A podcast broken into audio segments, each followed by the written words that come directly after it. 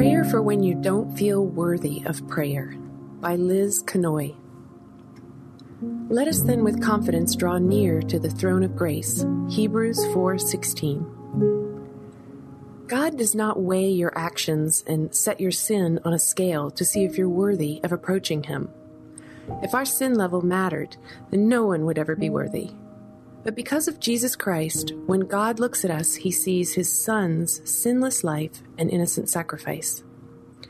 Therefore, because of the gospel, we are free to approach God and communicate with him. When Isaiah was brought before the Lord in Isaiah 6, he fell down at his own unworthiness and could not look at God. Isaiah had no merit to earn God's favor, but through a gift, God made Isaiah righteous. Just as God removed Isaiah's guilt with a burning coal, he removes your guilt with the blood of his son. The gift is a one time gift. You are made guiltless in God's eyes.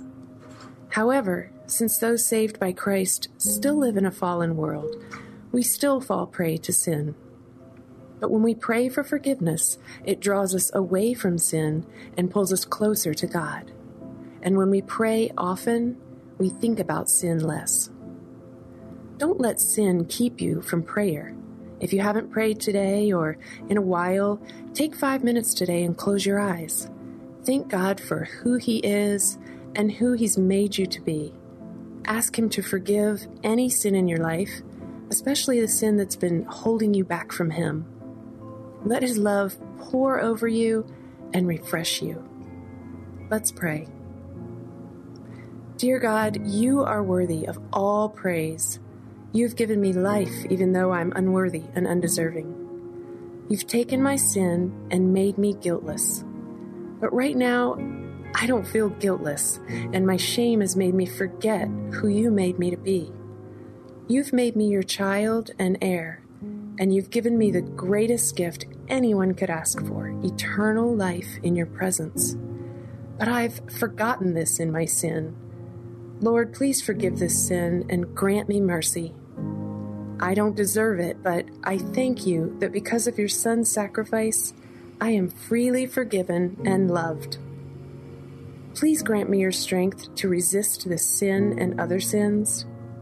And Holy Spirit, please urge my soul to spend more time in prayer and praise, because in your presence is where I truly belong.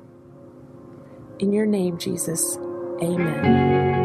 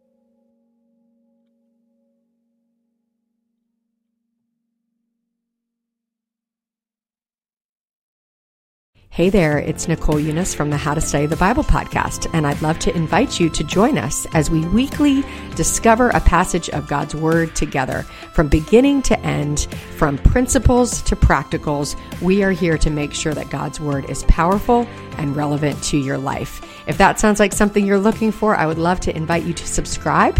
You can go to lifeaudio.com and search How to Study the Bible, and we'll see you there.